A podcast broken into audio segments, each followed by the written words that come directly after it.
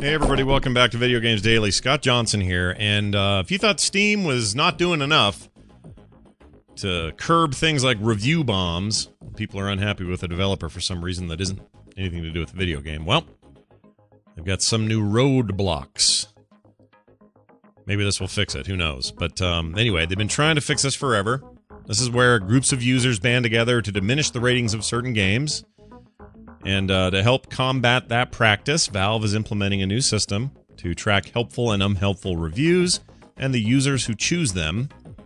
Uh, so here's the deal when Steam users dive into the review section of a given game, there is an option to select if a given review was helpful or not. And uh, it seems that not only are users using bad reviews in mass, they are also holding back and marking other bad reviews as helpful, or they're going back rather, not holding back. Anyway, that's creating a bigger problem.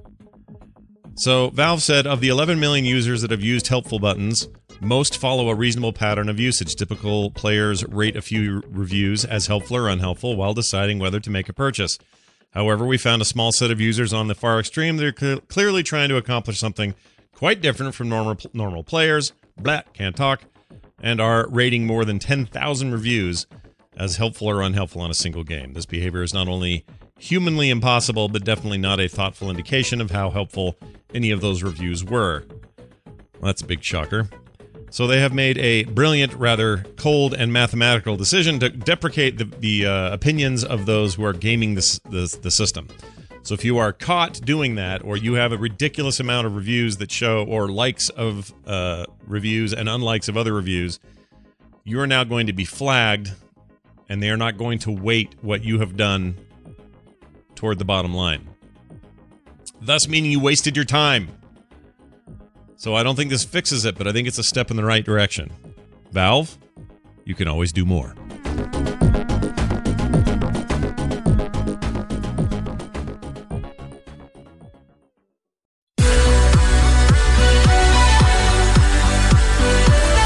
Animal Crossing Pocket Camp is out on mobile today. I should know because I played way too much of it.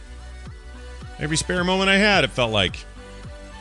Anyway, it's out right now. It's supposed to be out yesterday or uh, tomorrow, worldwide, but it, uh, it happened today. Uh, uh, there it is. It's happening. Pocket Camp out now. Excuse me. You can manage your campsite, personalize and build up both your character and the campsite, and they never tell you this, your camper. All sorts of stuff you can do inside that thing. Get your minds out of the gutter. Anyway, you can decorate a variety of buildings and furniture and all that kind of stuff. Uh, furniture can be crafted through collectibles. System works by visiting near uh, nearby recreation sites, doing favors for the animal inhabitants, and collecting rewards. It's basically quests. Is how that works. And then you take it back to these alpacas. They were uh, you know them from the other games, and those people uh, build them. I shouldn't say people; they're animals. Different animals have different furniture preferences, so creating and decorating the campsite for their ideal pieces is a great way to get them to come visit. That way, you increase your friendship level with them. That that increases your level, and that's a new thing for the series. Uh, it's better than I thought it was going to be. I don't know. I don't know why. I thought it wasn't going to be very good. It's actually quite decent. I'm not going to call it a full fledged Animal Crossing game. It's definitely got its hooks in the mobile world, but shockingly Animal Crossing like. It's charming, it's funny, the music's great, the characters are great. It's kind of what you wanted, I think, you guys. I can't believe I'm saying this. Get Animal Crossing Pocket Camp for your iOS or Android device today.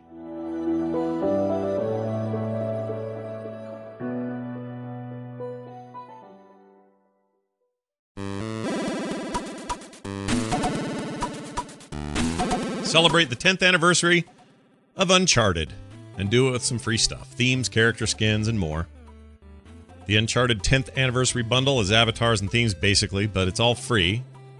In there, you get uh, the 10th anniversary theme from Uncharted 1, Drake's Fortune remastered dynamic theme, Uncharted 2 Among Thieves remastered dynamic theme, and for Uncharted 4, you get the End Fire dynamic theme, End Shipwreck theme, End uh, Ink dynamic theme, and End Avatar.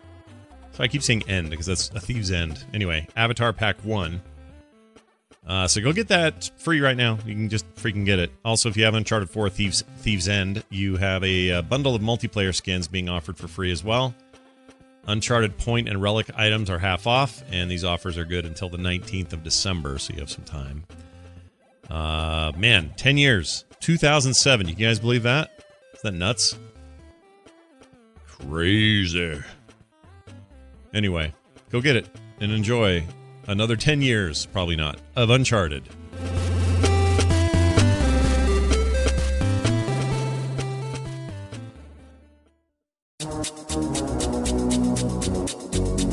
Contact. Good news Hitman's elusive targets have returned, beginning with The Forger. Ooh. Uh, the elusive target system in Hitman uh, was kind of a distinguishing thing about that game. People loved that. A contract would enter the game, be available for a very limited time, and the player got a single crack at it. If you make the hit, great. If you miss it, whatever. But your window's over. That's it. You're done. So they now are back for an encore in Hitman, beginning on Friday with The Forger, a replay of the first target. This coincides with the Game of the Year edition that launched on November 7th for PS4, PlayStation, sorry, uh, Windows PC, and Xbox One.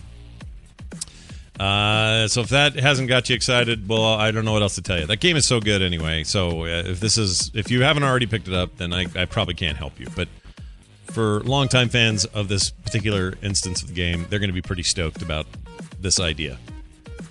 And uh, if you're wondering what all the hassle's been about, about where uh, this game has sort of been, and why we haven't had elusive targets for a while, and whether or not we were going to get even going to get a Hitman game again, do a Google Google search of IO Interactive.